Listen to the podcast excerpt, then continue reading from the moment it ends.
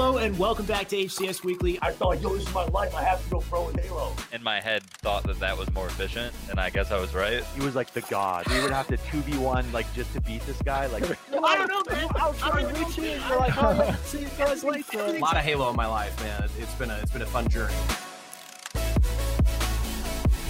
I love it. Hello, welcome back to H C S Weekly, your weekly destination for all things H C S. I'm your host, Shyway, and finally, guys, we are here. Five years of H C S. Happy anniversary. We made it. Five weeks we went through, just going through the history of H C S each individual year and some of the big highlights and accomplishments. It's been a hell of a ride, but finally, we can start to talk about the future, something I'm very excited about, and I'm sure you guys are excited about as well. So that is the focus of today's discussion. Before we get there, we have our H C S Grassroots giveaway. Make sure to type exclamation mark Grassroots in the chat for your chance to win the B R skin and nameplate. We give one away every single week. So if you don't get it this week, make sure to tune in next week for your chance to get that giveaway. We also have our news, and then we will get into our discussion. I know, guys, we got Tashi coming on the show. We got our blog post to take a look at in great detail, and we got your questions at the end of the show that we'll take as well. First, let's take a look at the news, though, with Maddie Rums from Duke Combo dot com. Maddie, how you doing, buddy? Hey, what's up, dude? Not much. You doing good, man? We got uh, we got big, big news this time around. We got something to talk about. Yeah, we got the blog post, but yeah. uh, I'm gonna leave that for the two of you to talk about. Okay. But in the meantime, we got uh, a few things to talk about. We'll start off with our usual, the playlist updates. Sure.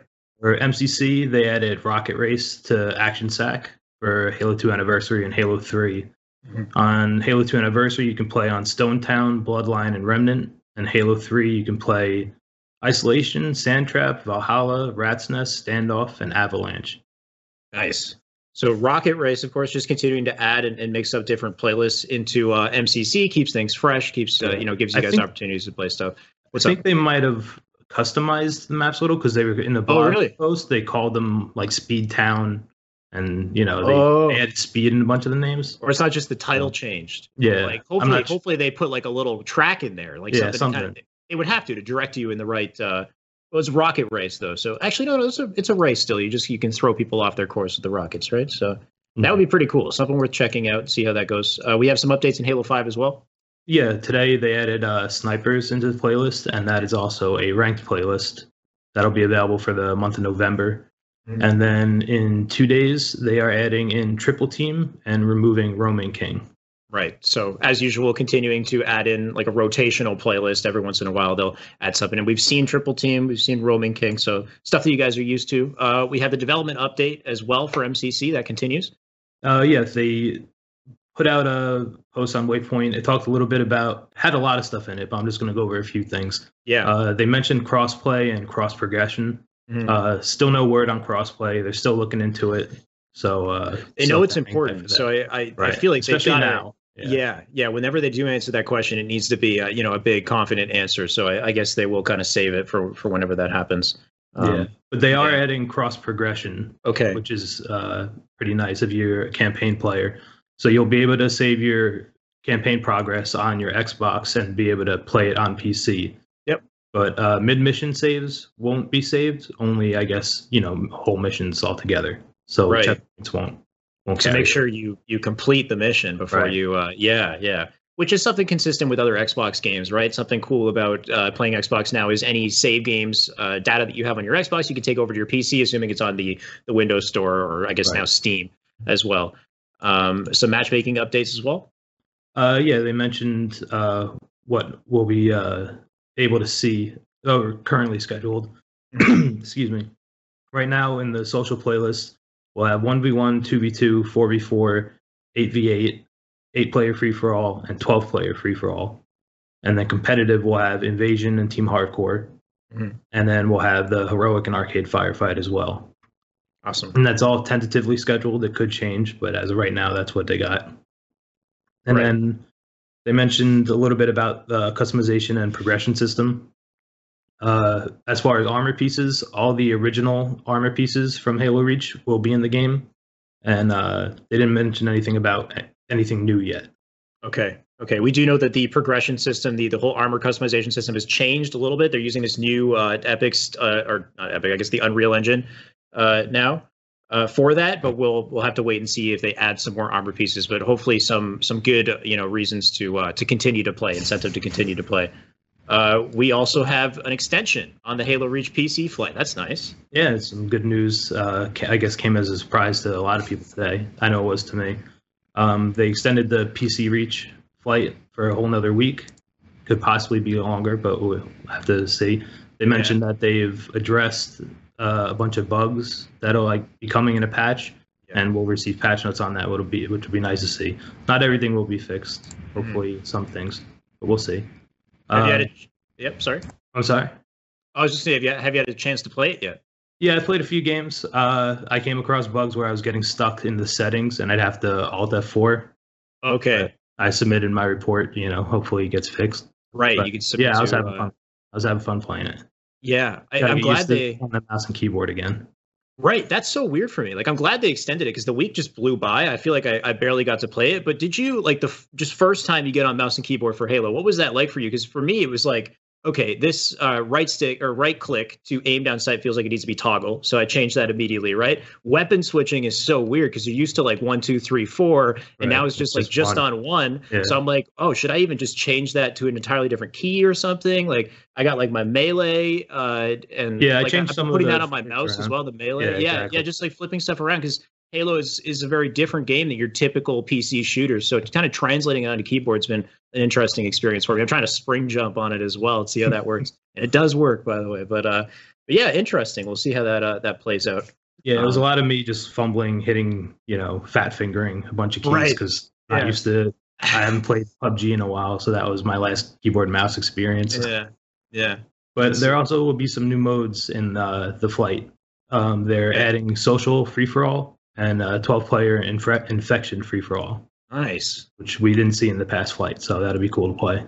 So on top of the extension, you guys got some new stuff to mess around with, and uh, F F A sounds like a pretty fun way to, you know, to get back into some Halo Reach. Uh, we also have some other announcements, not uh, flight specific. Yeah, we have two uh, roster announcements. Uh, okay. One coming from Simplicity, which is their first Halo team. Uh, they picked up the roster of Ares, Straight Sick, Shelly, and Fantasy. Mm-hmm. And then secondly, uh, Infinite, who we've seen at the past few tournaments, announced a new roster, uh, Boobadooboo, Trippy, Commonly, and Tusk. Right, so Simplicity, the same roster that we remembered from from before. This would have been uh, Aspire previously. Mm-hmm. Uh, Ares, Straight Sick, Shelly, Fantasy, really great uh, roster. Looking forward to that. And then Infinite is a new team, right? So we've seen Infinite previously, but now they picked up different players. You got Boo Boo, Trippy, Commonly, Tusk, very talented players, but a roster we haven't seen just yet. So curious to see how these guys perform. Uh, of course, Fatal Ambition uh, was a team that had you know some of these guys on it that really stood out at the last right. event. So we'll see how that works out. Uh, we have some tournament results as well moving forward uh, with this week. Yeah, on Saturday was the final DreamHack qualifier. Um, first and second place, pretty familiar. First place was Tox Gaming. Uh, second place was Lux Gaming. And then third and fourth went to, excuse me, went to Mantra, or now Infinite, and Simplicity. So right. usual uh, usual names we're seeing, we're used to seeing at the top. Yeah, Tox making their way as the number one seed in our upcoming DreamHack event. So Tox doing a great job in these onlines. We'll see if they they carry that over. Of course, they they didn't win for once in the last event right. with Lux. So that's the big kind of story that we're looking forward to in the next event. Uh, K Mattify had a had a Halo two Fright for All event. What's that? That sounds cool. Yeah, so uh, K Mattify, if people don't know, he's a content creator, streams on yeah. Twitch. Very funny guy. Yeah. Uh, and Halo two is his game of choice. So he held a Fright for All, which was just a Halo two free for all, mm-hmm. uh, double elimination style. So first place we had Stormy V two, second place was Zikane or Zikane, mm-hmm. and third place we had Rodriguez L A. Awesome. I love when uh, Halo two gets that well-deserved uh, appreciation. I feel like there's not enough Halo two stuff going on, considering we have like a Halo C E community and Halo three events and some Halo five stuff. It's nice to nice to see Halo two get some love. So keep it up, K Mattify. I like it. Uh, Console Gaming League with some Halo five two v two as well. What's this? Yeah, I wasn't able to find uh, team rosters, but I grabbed what I knew. Um, okay. They had a Halo five two v two. First place was Simply Fear Me and Costa Clan. Second okay. place was Fireboy and Tusick, and third place was U E G and Bairds. Awesome. So good stuff from Console Gaming League. I think that's their first Halo five two v two. So, you know, just continuing the two v two events that we've been having going on uh, online. And that's also great practice for uh, for Atlanta coming up just in in about a week now. We're getting so close to yeah, that. real close. Yeah. Uh, upcoming tournaments, Atlanta being the main one. Uh, do yeah. you have anything else? Uh, Sunday, November seventeenth, if you're in the San Francisco area and you're a Halo one fan, there's the NorCal Halo San Fran LAN at okay. the Emporium, San Francisco. I looked up the Emporium. It's a pretty, clu- pretty cool, it's like an arcade bar, and I guess they have a, uh, an area for LAN parties. So yeah. it looks like a pretty cool place if you're if that's your thing. So if you're in San Fran, you uh, you've got a good opportunity for some Halo. Some Halo goodness, I guess. Uh, of course, in the meanwhile, we've got uh, DreamHack Atlanta going on as well. So some good Halo stuff to look forward to just in the next uh, weekend, November fifteenth to seventeenth. That'll cover everything for the news today. Guys, remember, if you want any more details on any of this, make sure to check out Duke Combo dot com. Maddie runs the site. He's got all of this news up there on a regular basis, so you can get all of uh, all the information that we've been talking about. Maddie, thank you so much for joining me. You got it, man. Anytime. All right, guys, we are just about ready to move on to our chat with Tashi. We'll talk about the future of Halo esports. Before we do get there, I do have to give a little bit of a tribute to our friend Bravo. I'm sure you guys remember Bravo. Unfortunately, he couldn't come on to the show today. He's been a very busy man, but he does have a quick video for us. I got to say, though, Bravo, from the beginning to the five years in H C S, one of the most important players, just kicking it off with his roadmap and the video content that he created, being a dedicated caster and just building, you know, just building this community what it is today. Bravo's done amazing work for us. So unfortunately, he couldn't be here, but he has a quick video for you guys to share. Let's take a look at that. Hey, what's up, H C S Weekly? I really wanted to join Tashi on today's show, but I'm on the road and I'll be live when H C S Weekly is live this week. So I want to send over a quick video just celebrating five years of the Halo Championship Series. Uh, I was really lucky to play a small role on the team that launched the H C S. Uh, and Tashi and I have kind of been reminiscing of back when the Halo Championship Series was the Halo Arena Championship Series pre-launch, and uh, a lot of other fun stories that I'm sure he'll share a little bit with you uh, today. But I want to give a huge shout out to the, the two most important groups of people. Uh, first of all is the players. Um, whether you played in one H C S tournament or you've played in many and dominated many, you know who you are. Uh, and also, of course, uh, the viewers. Um, whether, you, once again, you've watched just a few tournaments or whether you've religiously Uh, watched all or almost all. Um, the H C S always was built to just showcase the highest level uh, of competition and ideally, you know, make the top players a good bit of money along the way. And uh, I'm really excited to see what the next five years have in store. Tasha, I know you're cooking up a game over there. You're cooking up some plans. I want to hear about them. Um, but yeah, you guys have a great show. And uh, yeah, happy five years, H C S. Special thanks to Bravo once again. Unfortunately, I can't hear it on my end. I'm going to have to go back and check it out. I'd love to hear what he had to say. Uh, but let's get into today's show. I'm, I'm excited to welcome our lead esports producer, Tashi, to H C S Weekly. Hey, Tashi, uh, how's it going? How's it good? good, man. How are you doing? I'm doing good, man. Sorry, I know the uh, the timing between us is going to be something to, no to, to work around. Yeah, no, no, no problem. But uh, how you been? You got to be kind of busy with the the five years H C S, just everything going on with with Halo Reach in the flighting stage right now, and then of course the the future with Halo Infinite. Are you doing okay over there at three forty-three? Yeah, doing great actually. I tell a lot of people, um, you know, either inside the studio or out, that uh, for me personally, like this is the most exciting time that I've had at three forty-three. In my actually February is gonna be six years, which is kind of crazy, but. Um, Like I've been very fortunate enough to help out on a lot of different projects, and of course H C S is the one that's near and dear to my heart. Um, and so, you know, building H C S with the team here um, for Halo Infinite is definitely the most exciting time that I've had here. So it's been great. Can't complain. Yeah, I, I've enjoyed just kind of following the experience. Of course, having the you know the five years going through it with uh, with guests that we had on the show and just going over some of these great highlights on Twitter. You guys had some cool stuff going on as well, and I had to make sure to cherry pick some of it. I'm assuming Lalo created this. Who created the all-star matchups between the the pro players? Uh, guys in the chat, I'm sure if you're on. You've been watching on Twitter, they've been putting different pros up against each other and saying, who's your favorite? And we had to, to select them down to the grand finals. Uh, was that Lalo's doing? Yeah, Lala's been driving pretty much all of that. But yeah, before the, the whole thing kicked off, we just as a team got in the room and brainstormed about what cool stuff that we could do to celebrate and what we could yeah. pull off. So that was one of the ideas. I'm glad we were able to do it because it's been a lot of fun to see all the results and I mean, even though we didn't get it, we were this close to a Roy versus Frosty one v one yesterday. I know. I, I hope uh, I hope you guys got a chance to check that out. I was I was just looking at it right now. We've got a couple little images. So uh, semifinals, we had Lethal and Ola, right? And then uh, Ola won that one, which we'll have. There it is right there. You could see uh, Ola fifty-six to forty-four. Lethal, very popular, but Ola managing to make his way through. But then we had this Frosty Roy one. And this one was great to look at because it was a fifty fifty. You tweeted about it as well. Uh, you're like, oh, that's awkward. Well, we um, honestly and, uh, didn't know how to break the tie, like in a way yeah. that the that the community would be like, oh, yeah, that's those are the results. Yeah, that's that's who won. Uh, if you look at the uh, the number of votes casted, it's an even number, so it could very oh well God. have been split down the middle. Uh, we actually reached out to Twitter for some help on this too, but ultimately we decided um, let's kind of put it out there to community and see how we could come up with a cool way to break the tie. And uh, the one v one was almost a, a cool idea that came out of it, but um, ultimately Roy, just being the the most humble person on this planet that I've ever met, and Look the ideal human, yeah. Yeah.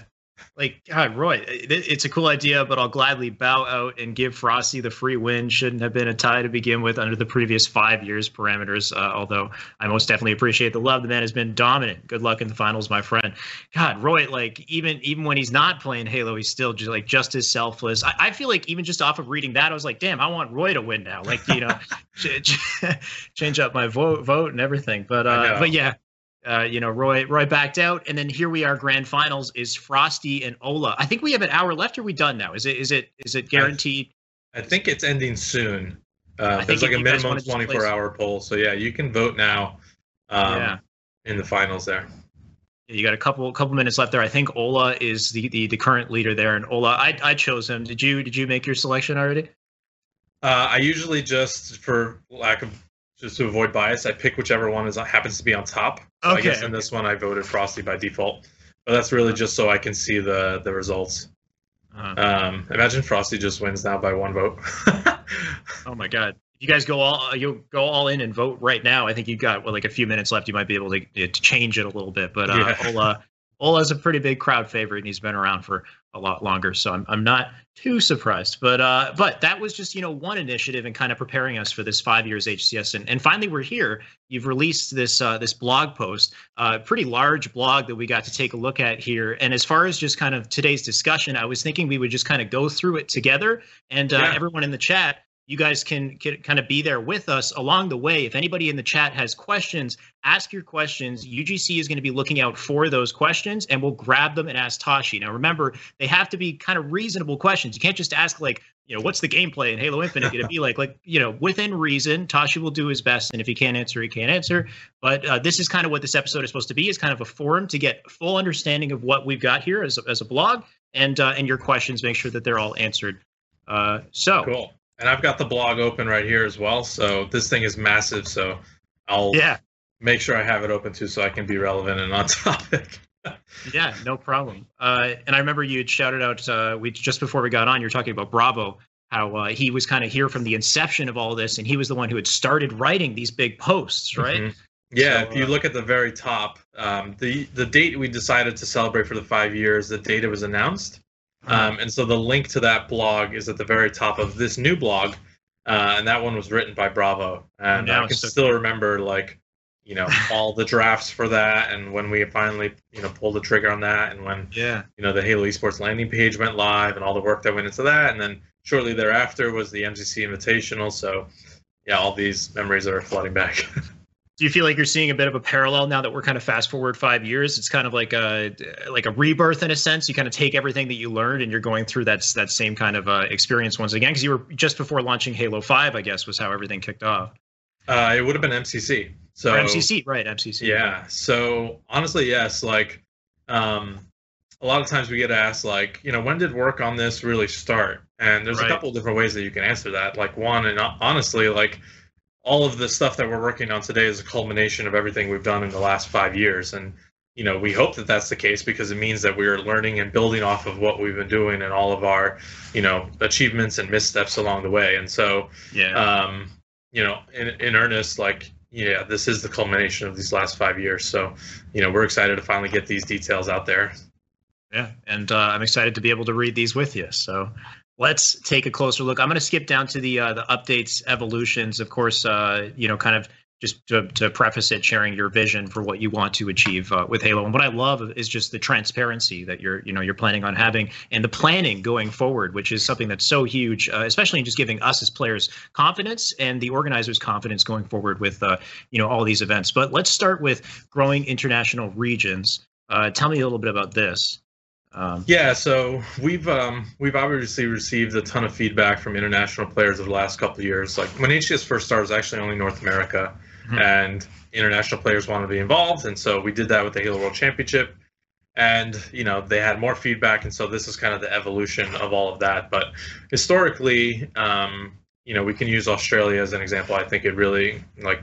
Um, crystallizes what we're trying to achieve. But um, in the last year of H C S, last couple of years actually, um, especially as it pertains to the Halo World Championship, like if you were an Australian player, um, if you had to be like number one or number two to receive really any of the benefits that the league was offering.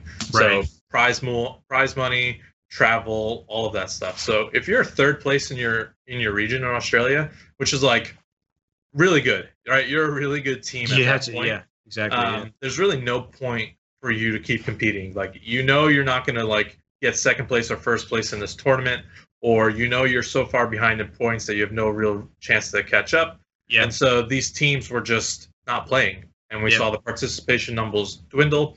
And then what happens is now your number one and number two Australian players, they have no one really – Uh, to practice against, to scrim against. And we saw teams fly over to the States to try to get like early LAN practice before the big events. And so yeah. ultimately it just led to them not being competitive on the global scale. And, you know, what we saw with events last year in Atlanta was Australian teams, not to pick on these guys, they're super talented, but I think um, what we saw was, you know, them getting top sixteen, top twenty, when really, you know, they should have potential to be top eight or whatever it is, just like all the other right. um, regions. And so, you know, that in itself is a huge issue, obviously. And for us, if we are asking Australia to send a representative to this global tournament, mm-hmm. then we need to make sure we're giving them the foundation to actually be competitive and have a real shot to win. And yeah. this isn't just something that's just going to happen overnight. Like, we're not expecting the game to come out and then, you know, Australian suddenly is the best team in the world, or Mexico, Europe, whichever it is. Yeah. Like, this, this will take time, and there's a lot of things that factor into that. Um, but that's kind of the approach that we're taking, and we're going as far as to really put ourselves in the shoes of, let's say, an amateur Australian player, uh-huh. and we're looking at the roadmap that we're making, we're looking at the benefits that these players get, and we're just asking ourselves, like, is it actually worth it for me to compete? Uh, is there enough prize money? Do I really need? Do I really have enough for me to see a return on all the time and energy that I'm investing? Yeah. And like I said, like, there's a lot of things that contribute to that, but ultimately that, that answer is yes. Otherwise, you know, Australia, Mexico, whoever it might be, they'll just continue to, you know, not be as competitive as the United States and Canada right. on the global scale. So yeah, that's kind of the overall, like, approach there, what we're trying to solve. And I think, you know, as it pertains to the actual roadmap and the events that we're putting on and what the, everything looks like, uh, we'll have more to share uh, in the future. Right. Right. I like that. Uh, a core priority is ensuring that everybody in every region has efficiently just enough incentive to to continue to compete or compete at all. Um, which is excellent, yeah, and especially because, you know, with the example that you gave uh, concerning Australia and many other regions that kind of face similar yeah. uh, another issues. Thing, um, another thing, just to jump in, that's actually not mentioned in the blog here is um, there's going to okay. be um, kind of um, just like we've had in the past, there will be more predominant regions globally than others, right? Understandable. And so for those other regions, um, we are looking at ways to hopefully grow them over time.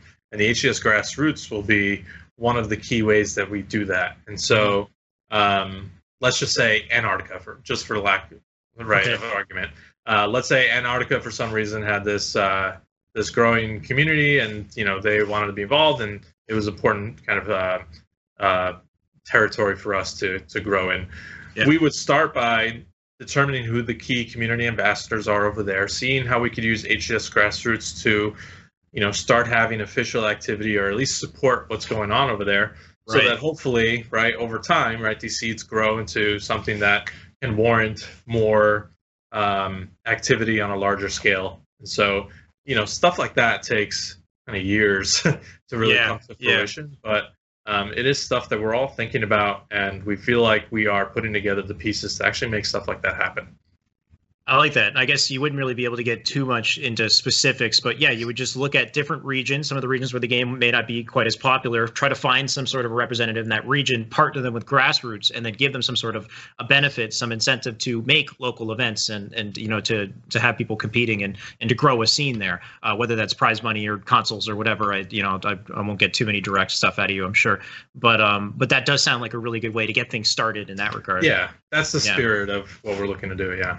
Yeah, uh, and more of that will kind of be answering with the next pillars that you have here as well. You've got uh, the next one is relationship and team organizations, a re relationship with team organization. Okay, I thought I had a typo in there. I was like, oh, I missed that one. My bad. Yeah, no, you're good.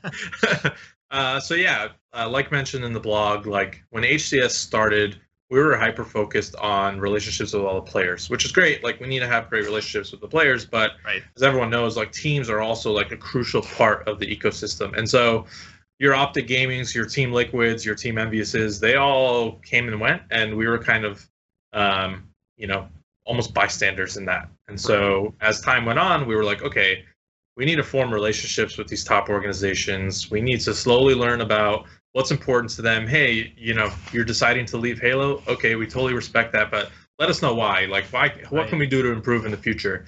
Uh, we even went as far as like sending out surveys to teams um, to learn even more. And so, um, how we're changing things for the future now is rather than kind of being bystanders in the whole process, uh, we're proactively and have been proactively reaching out to teams, setting up meetings, and showing them the initial details of Halo Infinite Esports so that they can get excited and start planning their business around it. And ideally for us, when H C S launches um, in this kind of future Halo Infinite era that we're talking about in the blog here, um, you know, we have all these top teams, or as many as we can, kind of invested and ready to go with rosters and ready to help create content and build the sport overall, um, right? And think about that, some of the benefits that they also provide to players with salaries, and hopefully this extends down to, you know, more lower tier pro players and amateur players as well.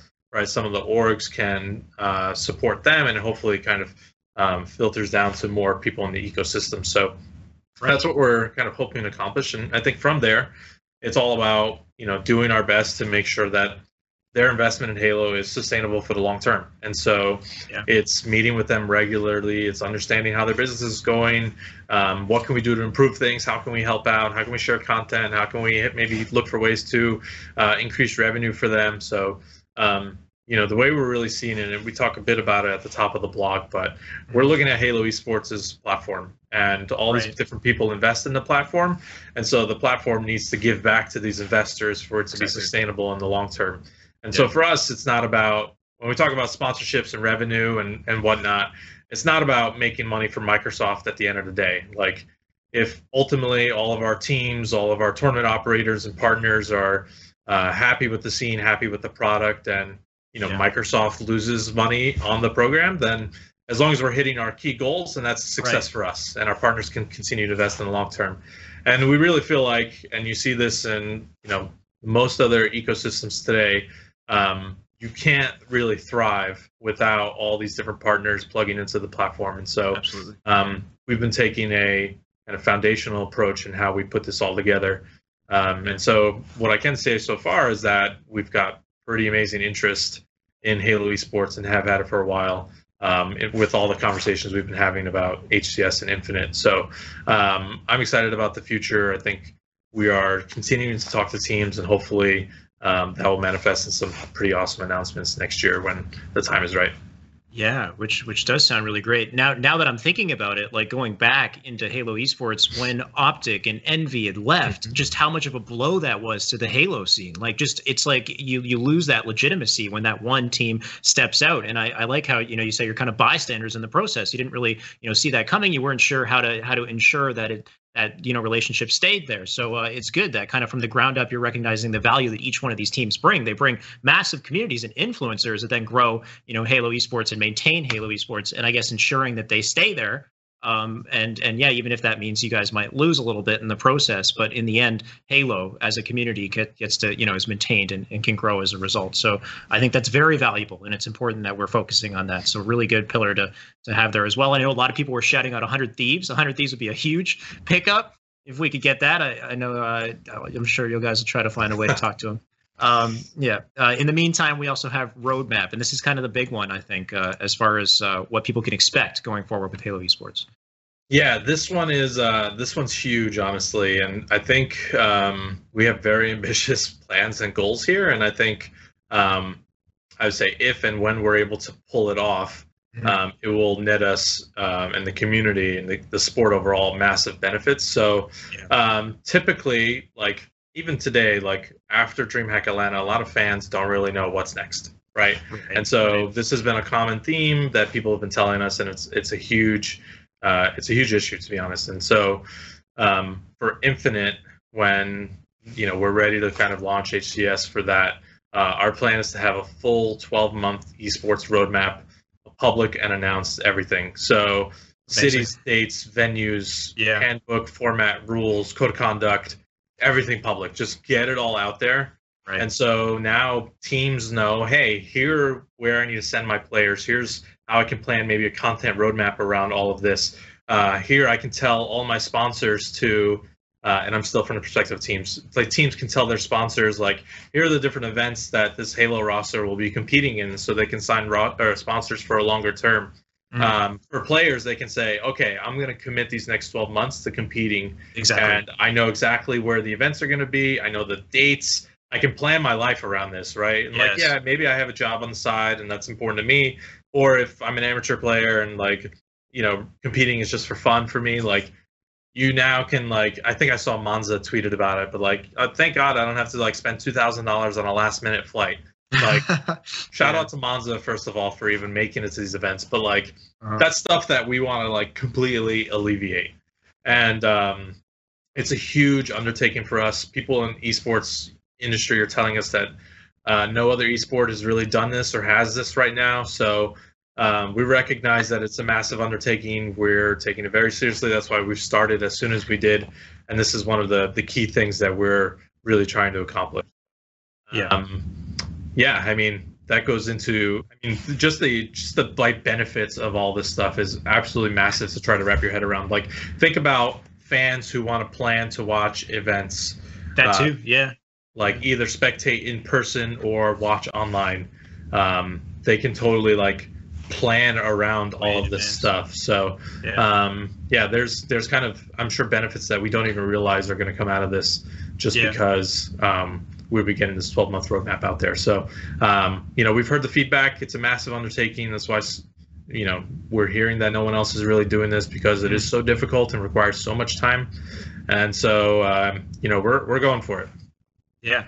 Yeah. The biggest thing just being transparency with, I think, which I think the community absolutely loves is they want transparency. They want to be able to feel like they, they understand what's coming next. They can interact with it in some way. So I think that's that's huge. That's really exciting. Uh, it does make me wonder, though, like, let's say you, you drop the twelve month roadmap and most of it looks good. But then for whatever reason, the community responds, they don't like a specific thing. Do you think it's possible for it to be flexible in some way? That could be an issue, too, if you try to lock in twelve months. And then what if on like month nine, there's something that's like really weird or whatever that people don't agree with? I, I don't know what that would be. But I'm just saying, like, would you be able to pivot? Would it be tough to do? Yeah, that's one of the things that we are actually talking about and thinking about how we plan for scenarios like that. Yeah. The the realistic part of it all is that, yeah, once we lock in a twelve month roadmap, we're more rigid, right? Right. So the idea is like, hey, let's measure twice and cut once so that we get it right on this try. And we'll take whatever feedback we can into the following twelve months. But obviously, like, if there's something massive the community has an issue with or this glaring oversight, I, I mean, I can't even fathom a scenario where yeah. this might be, um, then, you know, we'll, we're definitely open to doing the right thing ultimately, um, of course. So, yeah. Uh, but yeah, I, I love that. Just thinking about my interviews that I've had previously and the fact that a lot of these Halo pros, especially our community, has a lot of older Halo pros who have full-time jobs. They have, a, you know, dedicated responsibilities they need to adhere to. Yeah. Having having no announcements of a future event until like a few weeks before or a month before or whatever is very challenging. And uh, we can feel the blow, like each event going from, mm-hmm. you know, like Face It to Atlantic City to now Atlanta and, and not knowing until that event happens. So you can kind of feel the blow in, in the interest. Um, so yeah, having that twelve month roadmap, I think, will be huge for people just planning their career around that, planning their goals around that. It's going to be very exciting. So looking forward to that. Uh, the next one you have here is viewership. Yeah. So uh, if you look up at our goals at the top of the blog, like viewership, I think is the first thing listed. Um, viewership and having great viewership, both on like live and V O D content, is kind of the lifeblood of esports. It's how teams and tournament operators decide to make their investments. It's how their investors decide to invest in games. Um, it's how the community looks at relevancy, right? They go to Twitch, they look at the number one on directory, they say, okay, the most popular game today is League of Legends, Fortnite, whatever it might be. So sure. uh, it truly is kind of um, the lifeblood, or one of the lifebloods, for um, relevancy in esports and why people determine um, whether or not to invest in it. Obviously, there's things like in-person attendance and team participation, right. uh, player-based online. Like, there's so many other factors, but in esports sure. specifically, viewership is like one of the core ones, if not the core. And yeah. so we want to make sure that, because it's so important to the ecosystem, that we're also taking it seriously, and it's very important to us. And so when we think about how do we go about improving the viewership, and I've already seen some comments online. I think Moses said something. I think Flamesword was also chiming in. But like, nice. yes, like ultimately, like, people need to love to be, watch and play the game itself um, to want to grow viewership in that regard. So, like, right. we're one hundred percent aware about that. Like, this blog doesn't really touch on the game at all. So, more stuff about that and the game itself will come down the line. So, mm-hmm. we're definitely not ignorant to the fact that, like, the game itself is massively important. But on the esports team, and what we could do is also, you know, secure partnerships with teams that have these huge followings, like you mentioned, to help grow viewership. Right. Um, we could think about our broadcast and how we entertain people, right? There was a noticeable difference in the feedback that we got from South by Southwest when, right. you know, we took a very conscious approach in like reducing downtime and in- injecting all these different activities and, you, you know, you know, for lack of a better term, letting our hair down a bit and being more casual and fun. Yeah. And, you know what I mean? So like, it's doing more stuff like that that we have the ability to also help out and contribute to, um, to ensuring that viewership can grow over time. And so, you know, th- like like with growing international regions, there's not a silver bullet to this all. Sure. Um, there's going to be multiple approaches, multiple kind of iterations, learnings, different partners in the ecosystem that all make it what it is. And so yeah. um, it's trying to do as many of those things as we possibly can to give us the best chance of having a in this, an ecosystem and a game that has great viewership. So um, kind of a larger takeaway there at a high level is like viewership is crucial to us. It's one of the main determinations for success for the esports program.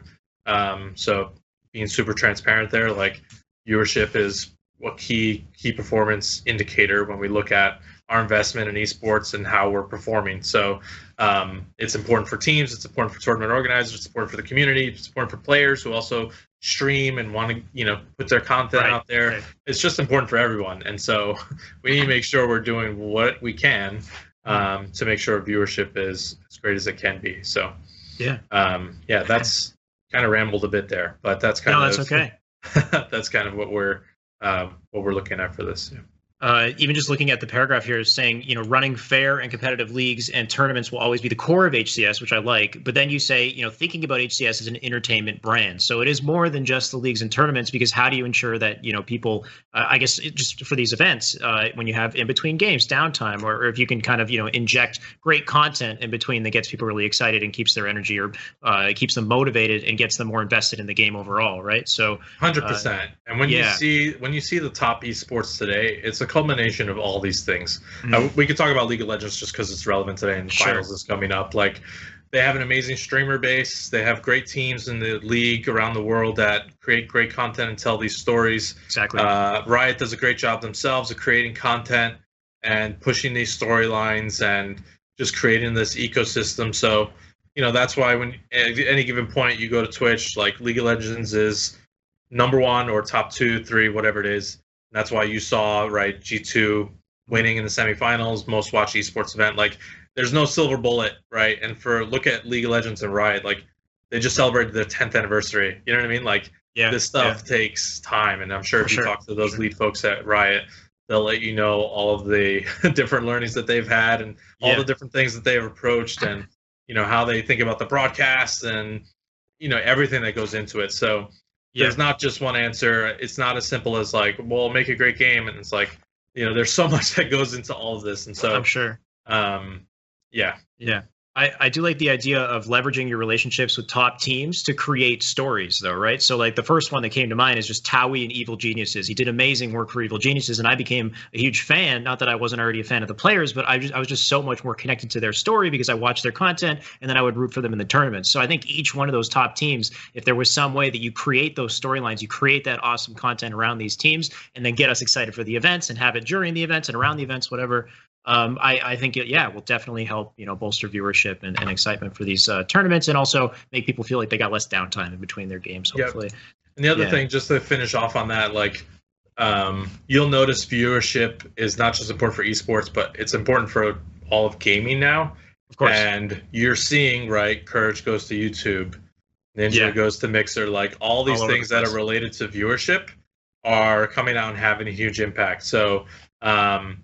It's it's no surprise that this is such a huge part of just how gaming and esports is evolving. And what we're basically saying is, like, we recognize this is important to us. And on the esports side, specifically in the esports team, um, we are doing things to ensure that we get as much viewership as we possibly can. Yeah, and some good pickups from Mixer as well, having Ninja and Shroud. Uh, some good opportunities yeah. in the future there as far as, you know, content influence goes. And, you know, I don't know what you're talking about. Yeah, maybe. Yeah, we'd love to see it, I'm sure. Uh, the next one we got here is uh, Open Ecosystem. Tell me about this. Yeah, so um, obviously there's been a lot of talks uh, in recent years about franchising, open ecosystem, pluses and minuses of both. Sure. Um, when we look at where Halo was born and, you know, throughout this entire coming up on eighteen year legacy of this franchise, um, mm. open ecosystem, open events is really what this community was kind of born on, what this esport was born on, and what, um, right, all these amazing legends uh, kind of came from. So uh, when yeah. we look at all of our goals for H C S today and what's really important to us and our teams and players and partners in the ecosystem, Um, you know, we believe that an open ecosystem, not only for players, but for tournament operators, uh, is the way we want to go. And that doesn't mean that in the future, we, you know, we might say, hey, you know, maybe it makes sense now for a franchise and whatnot. But sure. um, for how we're thinking about H C S for Infinite right now, uh, we just believe that um, franchising, uh, or sorry, an open ecosystem makes the most sense. And yeah. um, so we, we talk about it kind of in the blog there, about how, why it's really important to us and um, all of our goals and how we believe feeds into it. Another part of it that's talked about in the blog is uh, what that means for tournament operators. Um, we are looking for tournament operators who want to help Halo esports in this community grow, and they want to invest in it, and they want to have open relationships with the community and also open relationships with each other. And we see it in other ecosystems today. Um, you know, Counter-Strike is, you know, an example uh, just to throw out there. This game has incredible viewership, this incredible legacy, and all these amazing tournament operators who constantly one-up each other to do amazing things for the sport, for the players, for the fans. And, um, you know, we also want to create this kind of feeling of competitiveness in the ecosystem um, for basically everyone to benefit off of. Of course, like, all of this needs to be done in a sustainable way um, so right, that we right. continue to grow in the long term. Um, and so that's something that we are going to be, you know, keeping a close eye on and, and working closely with these partners on. Um, and one thing I'll say is, um, obviously, we've been talking to teams and partners in the ecosystem. And, you know, we've told them, like, hey, you know, we're not franchising. And a lot of the feedback we're getting, if not all of it, is, oh, great. Like, I'm very relieved to hear that. So sure. um, yeah. we'll, we feel confident, you know, based on the conversations with teams and partners, that we are moving in the right direction, and um, we have a lot of interest in teams ready to go. That, you know, that doesn't mean that um, we expect teams to kind of come and go every couple months like we have in the past. Like, we do want to work with teams to ensure that they're here for the long haul, and that's what yep. you know, working with them proactively uh, means. Yeah, yeah. Of course, having an open format means not just having these big tournament organizers as well, but you said also, like, leveraging H C S grassroots and having a lot of the smaller guys run tournaments, but then these tournaments actually have an impact in some way in the overall scheme, like the whatever your winnings are or whatnot. I'm not sure how you would organize it, um, but I like that too. So everybody kind of gets a piece of the pie, and it also encourages new contributors, new you know tournament organizers to jump into the space and to have meaningful tournaments for the uh, the Halo community here. Um, Yeah, that's absolutely right. And I think um, when we look at other ecosystems and when new games come out, it's just amazing to see all the different tournament operators like putting on these tournaments basically every night, it feels like, um, yeah. with different formats, you know, whether it's kind of the core esports format or wacky formats, whatever it might be. Um, there's right, always... talking about how they, sorry, they, they specialize, different different uh, tournament organize, organizers bring different uh, like specialties, capabilities to the broadcast, right? Yeah, yeah, the broadcast and just also giving stuff for players to play in, you know? So, right. um, yeah. yeah, we want to encourage a more bustling kind of ecosystem there. Cool. Awesome. Uh, and the next one we have is, and the last one here is league feedback. Yeah, so um, this is one of the, the kind of uh, key pillars in this all, but obviously, um, you know, early days of H C S, we got a lot of feedback about, hey, only having a pro league is kind of lame. We need open events, and right, right, we made changes, and then people were like, okay, we're not happy with this thing, so we made more changes, right? We have different partners, we, you know, more uh, closely, or sorry, we changed Halo World Championship format. Like, we've been iterating on the format over time, and so the right. point in all of this is, like, this will continue to be an iterative and collaborative process with not only um, fans and players, but also teams and tournament organizers, right? Um, you can expect that tournament organizers will be, you know, reaching out to the community to get feedback on how they can better operate things. And it's not just, um, you know, three four three or like, we're basically all in this together. And the idea is that we all need to work together, right? three four three needs to take feedback and integrate feedback from all these different partners. T Os need to take feedback from us, and they need to take feedback from players and fans, and teams will also get feedback maybe on their content or on their whatever it is. Like, it's this yeah. whole kind of web of everyone working together as partners in making this thing as great as it can be. And for us, like, we don't have egos in all of this. We're not here to, like, right. you know, build ourselves up or do something, you know, just for three four three or Microsoft. Like, we're here to make Halo as amazing as game and esport as possible, and sure we have, you know, kind of enough fans and players and everyone to enjoy it for a long yeah. term. So, you know, that's kind of what we're in it for. Yeah, which is awesome. So, I mean, some of the biggest things I'm taking out of this is just kind of transparency between three four three and the community, which is something we wanted for a long time. Preparation, so having a full twelve-month roadmap that's planned in advance so people know what to expect, and then feedback, ensuring that there's a constant discussion going back and forth between us, and, and you guys continue to grow and, and make changes and improve, because it is something that's a long process to kind of figure out what what works best for uh, for Halo. But but yeah, this, and I think just yeah. to just to close off on one more thing there. Sure. Uh, I also think we as a community, when I say community, I mean literally three four three players, fans, teams, tournament organizers.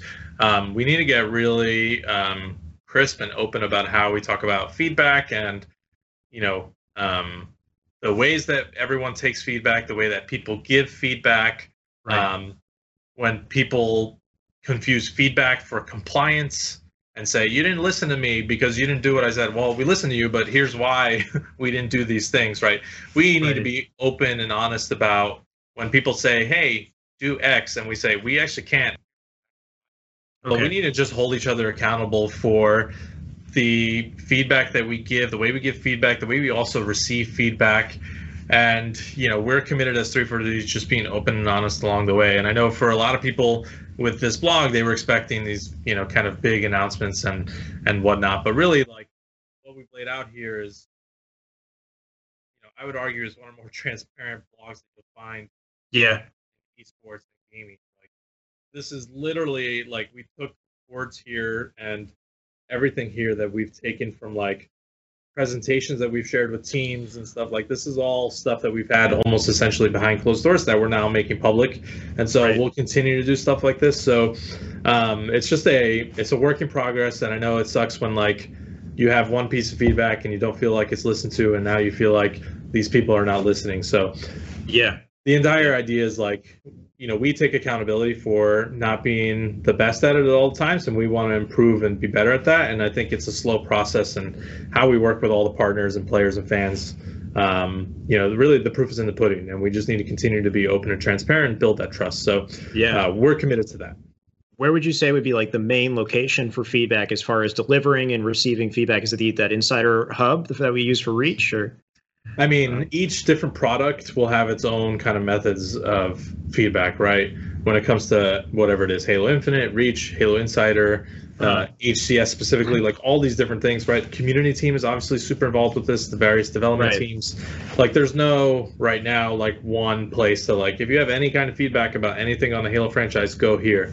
And obviously right. for esports, like most of our community lives on Twitter. So mm-hmm. I, we try to be as active as possible on Twitter and have open conversations. There's obviously communities on uh, Team Beyond, there's communities on Reddit. Um, right, so, right. and obviously people talk on Twitch and YouTube and comments and whatnot. So, you know, that's kind of for esports, um, you know, where our community lives and where a lot of our discussions happen. So, um, you know, we definitely recognize that we need to f- kind of formalize that, especially on the esports front, yeah. I'll say, um, yeah. to make sure that, you know, especially for players, and we talk about it a bit at the end of the blog, um, yeah. like they have uh reassurance that their voices are being heard and listened to. And um you know, that's that's important for us. Like again, like we don't have egos about this. Like we're not here to just do exactly what we want to do. Ultimately we want Halo to grow. We want more players, we want more fans, we want our fans and players to be happy. Right. And so, you know, that can only come through collaboration. Yeah, uh, I agree. Sounds like a great initiative. Uh closing out the article here, you had a little bit about grassroots. It looks like this is kind of on hold temporarily. What's happening with grassroots? Yeah, so grassroots is not on hold temporarily. Sorry, my bad. no, no, no. uh, You're good. Before uh, I, yeah, I have before gotten I say questions. No, no, okay. no. I have gotten some questions. So sure. just to clarify. Yeah. So H S Grassroots, from a tournament operator perspective, will continue. Um, we will continue to work with tournament operators to put on online and LAN events. Like okay. that will continue to be a thing. Um, The thing that's been put on pause is applications and entry into H C S Grassroots as content creators.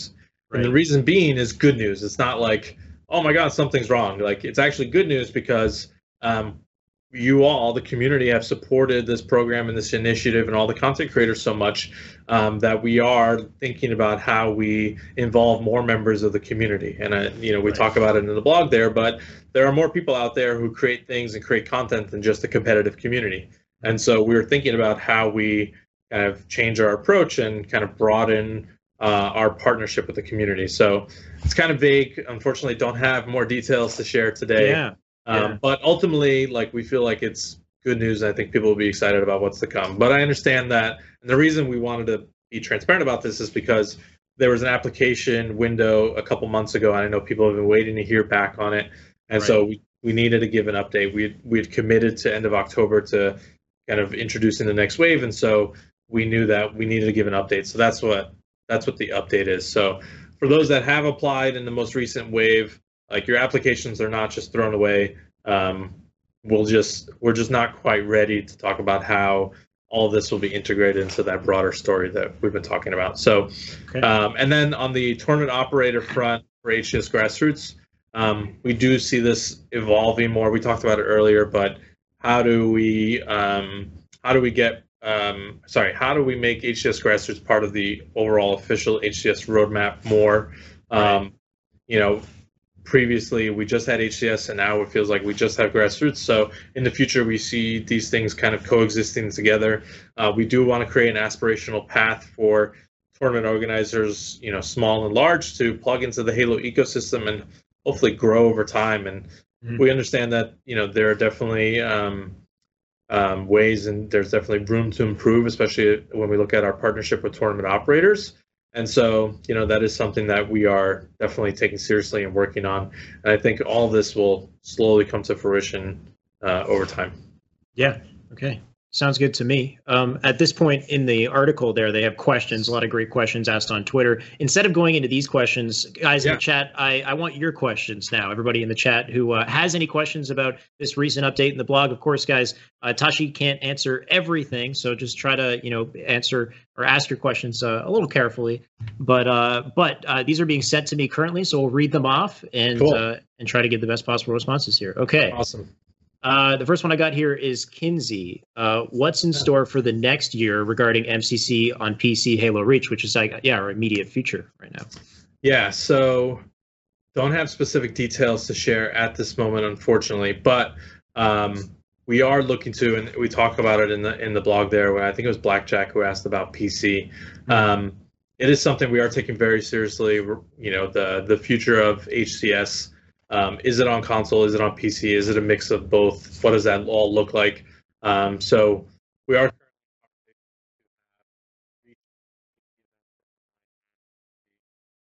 Sorry.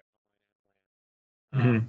So we're just not quite ready to share more, but um, we are putting together the the details and touches on it so that hopefully we can share things immediately. Um, so that's kind of where we're at right now. Yeah, from what I could tell from from what I had read in the post there, it seemed like you were like, yeah, you had plans to try to put together some P C LAN uh, um, online events, and that you were kind of like testing, seeing the community's feedback as to whether or not they, uh, you know, like see how that goes and whether or not they like the idea of pairing them together. That that you know possible. I'm not sure if I'm if I'm pulling answers out here, but the the potential of something like crossplay is something that you'll be looking at and testing, I guess, through uh, these initial events. Uh, yeah, I mean, basically all of the above, right? We uh, flighting is happening right now, so we're getting lots of great feedback there um, that the community team and the M C C team are driving. And on the esports side, right, we have a lot of competitors playing in it, so they're giving us valuable feedback. Um, but there's nothing quite like a tournament, so for us to get like truly test it all, uh, we do want to run tournaments to kind of see what it's all about before we make our decision. And obviously. Um, You know, Halo has always been on console, especially from an esports perspective, and I know that um, you know, for a lot of players, it is a it is a huge deal, right? It means, right, if you're the number one console player, for example, like yeah, you might have new competitors playing, and you might also switch. Like, there's a lot that goes that could potentially rock their worlds, right? And so, right, we don't want to take this lightly. We want to make sure we're working with the community, we're working with partners, we're doing tests, we're just gathering feedback before um, we kind of make a decision for what that looks like in the future. Makes sense, and hopefully we get some updates on that soon. Uh, now, some of these questions I'm just reading off, and I know you're going to have trouble answering some of this stuff, so I'll just read it, and you just okay. answer in whatever way you can. So uh, Godspeed says, is Halo Infinite reverting back to old school, or is it staying like the later Halos? Uh, no comment. Cool. Sorry. Uh, I, I don't blame you. Sudoth one says, uh, are there any plans to make a T V series about H C S or some sort of professional E S P N-style highlights show and E S P N top ten in the house? Or in-house, uh, so, in-house. So there's a lot there. I think what I glean from it is, like, is there any is there any potential for a super premium production quality H C S show or series like of shows? In-house content, yeah. Uh, I mean, I think the answer is yes. We are taking content very seriously in what we do. It's not, you know, as simple as like, oh, we want to do an E S P N show and suddenly it happens. So there's a lot that goes into it. I'd say we definitely have big ambitions on that front, but uh, everything is kind of still in the works. And uh, I could say something today and it could change tomorrow. So right. um, when we have more details to share, we definitely will. But, you know, ultimately, you know, our goals, we want to entertain, we want to grow the community, and uh, we want to do what we can to accomplish those goals. So, yeah. I mean, even just building off of stuff that was already established in the beginning of H C S, if you think of like Bravo coming in with H C S season one and the updates and the roadmap, like I love those yep. videos. Those were so cool, but then they stopped after season two. So, uh, you know, things like that, maybe bringing yeah. back stuff like that, or, or improving and, and, you know, adding new valuable uh, yeah, uh, content for everybody to check out. Uh, the one saying says, will there be more info to look forward to before E three of next year? Uh, so... More info regarding esports. I, I assume he means Halo Infinite, but let's let's say all of these things. So regarding esports, uh, so I first. can't comment on on Infinite. Infinite yeah, is, yeah. yeah okay. So on the esports front, uh, I say yes. Our plan is to share more before E three. I think we're still locking in partners and details and whatnot. So we'll share things, you know, when we're able to. Honestly, so uh, I'd say yes, but that's a plan and. It happens and it gets more concrete, then I can't confirm that like, hey, yes, on this date and, you know, before E three, here's the news. So uh yes, on esports front, ideally. Okay. Uh question from Maddie Rums. Uh Maddie Rums. Yes. Uh you mentioned allowing teams that are good enough to find their way to be successful and working with multiple tourna- tournament organizers to be healthy. Uh, is there any consideration to bring back com- sorry, to bring combines back, or to have something like a minor league series of tournaments run by other T Os, in brackets, grassroots T Os, for example? So if I understand the question, it's more focused on like broader community and amateur play, like when he talks about combines. Mm-hmm. Is that? Uh, I don't want to misinterpret his question. He was saying the same thing earlier, and I was having trouble understanding, uh, even when okay. we were just talking about it. Uh, so you mentioned allowing teams that are good enough to find their way to be successful, ah, working with okay. multiple tournament organizers to be healthy. Uh, is there any consideration to bring combines back, uh, or have something like minor league series of tournaments run by other T Os? Yeah, I think now I understand the question. So it's basically like, in an open ecosystem, you want teams and players to be able to kind of show up and make their way up to the top. Hmm. Um, I would say there's nothing to share right now on specific Uh, ideas or formats and event things like that. I think ultimately when we look at our goals, like we want to do what we can to accomplish those. And like for us, it is important to have this kind of her heroic story where for the first event, this amateur team gets top sixty-four, and then suddenly at the end of the season, they are right top eight and stuff like that. So we do want to support those kind of storylines and give right. opportunities for teams to kind of, you know, show up, make a name for themselves, and and crush it. So um, that's the most I can say right now. And sorry, I know a lot of this is like kind of vague, and I don't want to like ignore the fact that, you know, I know people want very concrete, specific details, but of course we're offering what we can right now. Yep. Yep. I mean, that's why we're here. We're doing what we can. Uh, Sunoff one says, uh, what is the incentive for players who aren't placing twelfth to sixtieth? Uh, there used to be semi-pro status now, uh, and how can you justify them to come to an event and spend almost one K to come on a flight and hotel Uh, to make their make it worth their while? Yeah, so I think um, there's kind of a, a broad spectrum of different players that that question kind of hits. Like yeah. for some players, they will show up, let's say, to DreamHack Atlanta just to hang out with their friends and meet up. And like if they get, you know, three oh'd in the first two rounds, then they don't really care. And so sure. for those players, like, hey, they support H C S, they support Halo Esports. Like, we need to make sure they can have a good time and hang out with their friends. And, you know, Halo Esports events are a fun, safe place for that to happen. Mm. But we also understand that, like, players on the edge of going pro, maybe they don't have a, a top org to give them regular salaries. Like, getting to these events is uh, very difficult. And so, yeah, you know, the the range of teams and players there is quite large. You'll hopefully find that as you get closer to kind of top sixteen and top eight, you'll have more organizations involved, uh, more promotion and um, salary and sustenance for those teams. I think mm-hmm. the further you go down the bracket, if you will, or seeds, that will obviously become less so. And I think, um, like for us, I don't know that we could say like, hey, if you're top sixty-four, if you just play sixty-fourth in this tournament, then here are all like, you get almost the same benefits as like pros right. or whatever the case is. You know what I mean? Like ultimately, yeah. like the better you perform, the more benefits you're going to get. And that's just kind of the nature of competition and tournaments and the ecosystem. So there's not a silver bullet answer to like, hey, if you're top sixty-four, top forty-eight, um, you know, you're going to get these benefits, or your one thousand dollars that you invested, you're getting that back that tournament, right? Ultimately though, like we need players to feel like it's worth it, and hopefully, like, they're able to see this twelve-month roadmap and say, hey, this event, wherever it is, I want to go to that one. I can buy tickets and form my team early. I don't have to wait till they're too expensive. Yeah. Um, and they feel like, you know, ultimately, like, they have to invest in competing and growing over time, too. And that goes into all the practice and making relationships with top players and getting on good teams and whatnot. So, uh, you know, there's a lot to really, like, dive into and unpack there. I think ultimately um, – we do want to have like more clear benchmarks for progressing in the scene, whether it's top sixty-four, forty-eight, top thirty-two. When he talks about semi-pro, pro status, all that stuff, like, yeah, we recognize like that stuff was awesome back in the day. And when you got top sixty-four, or when you broke into the points, or when you made it out of split screen, or whatever it is, when you made it to main stage, like all sure. these like huge benchmarks that really kept you going and kept you hungry and wanting to play more. Like, right. we do want to try to introduce more of that back to give, you know, give kind of amateur players their, what's their next goal, right? It can't just be like, I'm showing up at an event and then my next goal is going pro. It's right. like, okay, this event I got points, this event I got top sixty-four, this event I got top forty-eight, and they're slowly kind of growing in the ecosystem. So, um, yeah, a lot to kind of dive into there, and there's not a silver bullet answer, but we we definitely appreciate and recognize um, all those different kind of benchmarks that um, that come with competing, right? It's not as just cut and dry, or are you pro yeah. or not.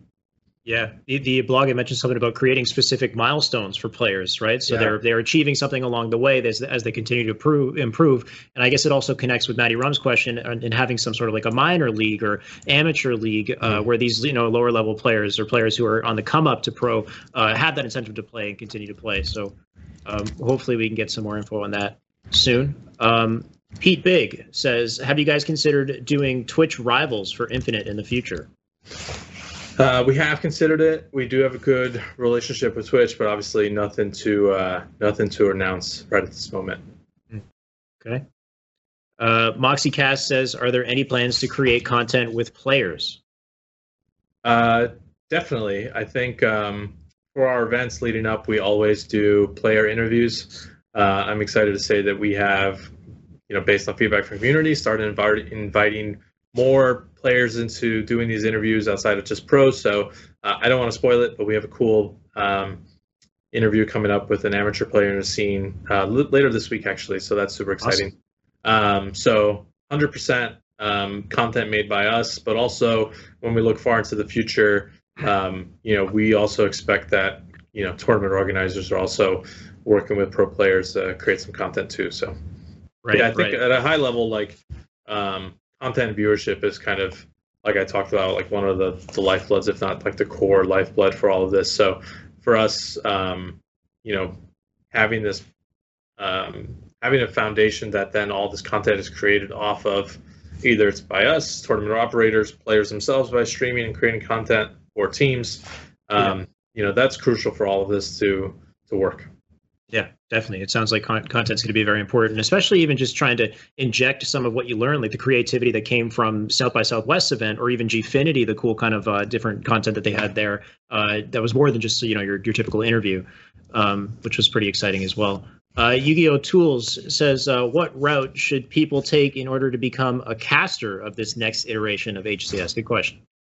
Great question. Um, I mean, you could look at any scene, and you know it's tough. You talk to any of those top casters, uh, very tough to break in, especially in established communities like we have today, yeah. um, where people will kind of always look to um, the veterans, right, as kind of the experts and the established voices in the community. Right. So um, I would say ways to break in, like I say first, like we understand and recognize that Um, in the future, we want more casters, and we will need more casters around the world to kind of tell all these stories and be, you know, uh, on-air talent. So uh, I would say the best way to kind of break into the scene is just start doing it.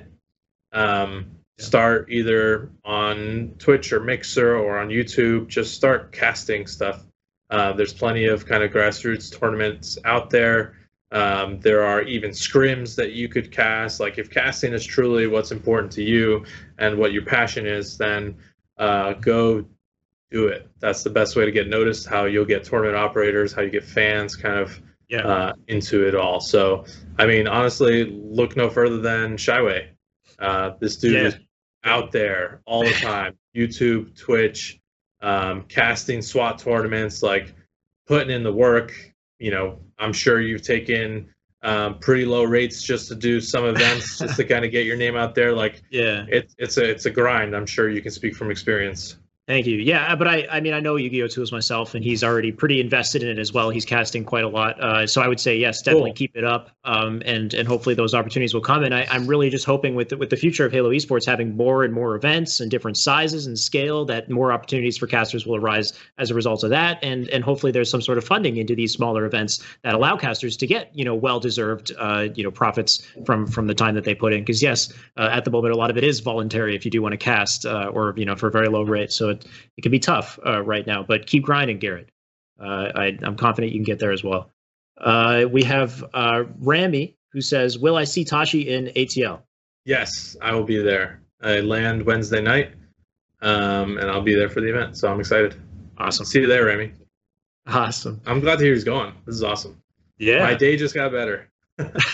Yeah, we got a lot of great people coming, which is going to be exciting to look forward to. Uh, Nick Meister says, Tashi, uh, any support for rural countries like South Africa in the coming tournaments or in the future? Um, so no specifics to share on, you know, regions and what that all looks like. I think for us, we want to support where there is an existing community. I think the level of which we bring them into the fold and support will be uh, determined on quite a few things. Um, one being, right, the size of the region, the community out there that's already existing, tournament operators out there, um, and then as well as how it potentially, um, especially for things like online tournaments, um, how regionally it plugs into whatever's nearby.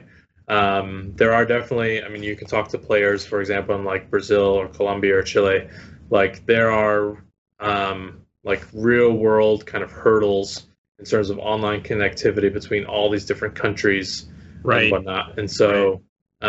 um, it's, uh, it's a serious balance for us, because when we think about player experience and upholding competitive integrity, uh, it sometimes leads to just decisions that are tough for everybody involved. And so Uh, at a high level, like, we understand the South African community was part of the first Halo World Championship and none afterwards.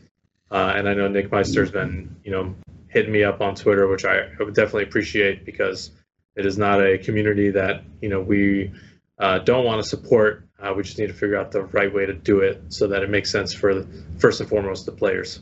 Yeah, yeah, and it just makes me think one of the biggest issues uh, previously has been that online connectivity, and it can be so difficult for people who are in, you know, much much farther regions to have uh, the connection necessary to compete at a high level. Um, and I, I wonder, like, I'm, I'm sure that's a very important focus for you. I hope it's something that that is, you know, fixed in some way, considering we have a new console launching with Infinite. It's like, my only hope is that we can, you know, improvements in that in that category can happen. Yeah, as well. And all of this is just getting better and better over time, right? Yeah. Yeah. Like, internet connectivity is just getting better. Right. Uh, obviously, all the different hardware, console, P C, like, everything's just getting better. So mm-hmm. I'm definitely hopeful uh, for yeah. the future. But, um, yeah, at the end of the day, like, we need to maintain a great player experience and competitive integrity. So, yeah. Yeah. And I guess, well, at the same time, you know, looking into these communities, finding representatives of the communities, and trying to, uh, you know, have these grassroots types events to, to encourage that there are, uh, there is competition locally. You don't necessarily have to, you know, just be doing these, uh, these online tournaments. Uh, Warlord uh, says, "Hey, Tashi, is it likely E U will be getting at least one Reach event prior to Infinite?" Um, can't say at the moment. I'd say we are open to all, you know, kind of opportunities that come our way in, with H S Grassroots, and um, we are definitely looking to partner with folks for different events around the world. But uh, so I guess to answer the question, like, certainly possible, but um, nothing to really confirm or say right now, which I know is a difficult answer, but that's, yeah, sorry. That's fair. Um, Uh, Ah Ace says, "Will we see a proper ranking system in the future, or will you partner up with organizations such as Face It?" Um, if he means ranking system about games, maybe uh, he means outside with the tournament. Uh, okay, the tournament like side, because then he's saying partnering what? With organizations such as Face It. So I'm not. Yeah, but Face It also also has like their own kind of matchmaking oh, ranking okay. system in their platform. So, um, I mean, kind of a big question there, and proper is kind of a, a relative term, and so I would have to know exactly what he's re- he or she are referring to to start with. But I guess at a high level, when we talk about seeding and whatnot, there's a lot that goes into that: number of events, online and land, the difference between both of those, uh, regionality as well, how many teams show up in the United States versus how many in smaller regions. All of this kind of plays a factor into how points and teams and players are all seeded. So, um, you know, I guess ultimately, like, we're looking at feedback from the last five years and what we've done previously to constantly improve things. And so I don't have any specific details to share today, but that's our, you know, high level thinking. Okay. Uh, thank you, Tashi. That's all we have for our questions in the chat for now. That's it? And, uh, that's it, apparently. I don't know. That's what Caster says to me. Um, that's fine. I'm sure more questions will arise, and, and plenty, plenty more when we actually get the ball rolling with some of this stuff. We see the roadmap and everything, uh, and that's what we're looking forward to. But, uh, thank you for coming on, and it was great chatting with you. As far as the near future, uh, what what's next? What what would be the next step for the Halo fans to look forward to, and uh, where could, you know, what what should they be prepared for? Yeah, well, first off, thanks for having me, and thanks for running uh, H S Weekly. You know, the oh. full crew with you and U G C. Like, um, this show is becoming more and more of a, a kind of staple in the competitive community. So that's awesome to see, and thank you for covering all these five, you know, weeks leading up to. Happy to. The, Yeah, the anniversary today, so it's been awesome. So seriously, yeah. Thank you guys. No um, thank you for all the fans that watched. So what's coming up next? Uh, DreamHack Atlanta. So that's April fifteenth to seventeenth. I've uh, got a Halo three four v four tournament for fifty K, as well nice. as a uh, Halo five two v two tournament uh, for five K there. So um, yeah, more Halo five as people have requested. So I think the tournament at A C proved to be pretty awesome. So hope we get more mm. of the same uh, in Atlanta. And uh, yeah, I'm curious to see, like you mentioned earlier with Maddie Rums, like what is going to happen with Tusk and Lux and, you know, right. all the storylines that come out of there. Right. Uh, crazy kind of blemish in the uh, in the Tusk kind of armor there. So I'm curious to see. My gut says they are like very practiced and focused and like taking this personally. So yeah, it does um, seem I'm like they're coming to, back with uh, yeah, yeah. force for sure. Yeah, take take no prisoners, three O's and four O's all around. So, but right. we'll see. So Lux are Lux are a scary team. So, and obviously they proved that down in A C. So uh, I'm personally excited to be there. Um, we're gonna have, you know, we work closely with DreamHack to ensure that free play is scheduled. So, um, like I mentioned earlier, there's people there who just want to hang out and play on LAN. So um, we made sure that it's properly scheduled as soon as stations open up, um, and as soon as time allows.